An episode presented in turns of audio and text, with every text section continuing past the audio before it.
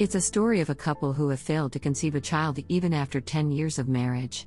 Set in a rural landscape, the childless couple is repeatedly insulted and called out for not trying enough to have a child. It is a heartbreaking story of a passionate love that ultimately gives up to the societal pressure. The villagers alienate the couple from social gatherings, and even when they take part in one, they are looked down and taunted. It's a story of two people who love each other enormously, but the society doesn't validate their love because they are unable to reproduce an heir. I learned about the background of the author and the post release incidents. The book sparked so much controversy because the story highlights a stingy aspect of society, and the right wing couldn't take it. The story is narrated in a brilliant way.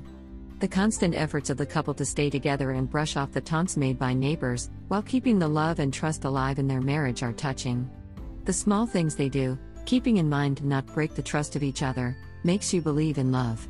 Standing against the society, Hana and Kali trust each other and make continuous efforts to maintain that trust.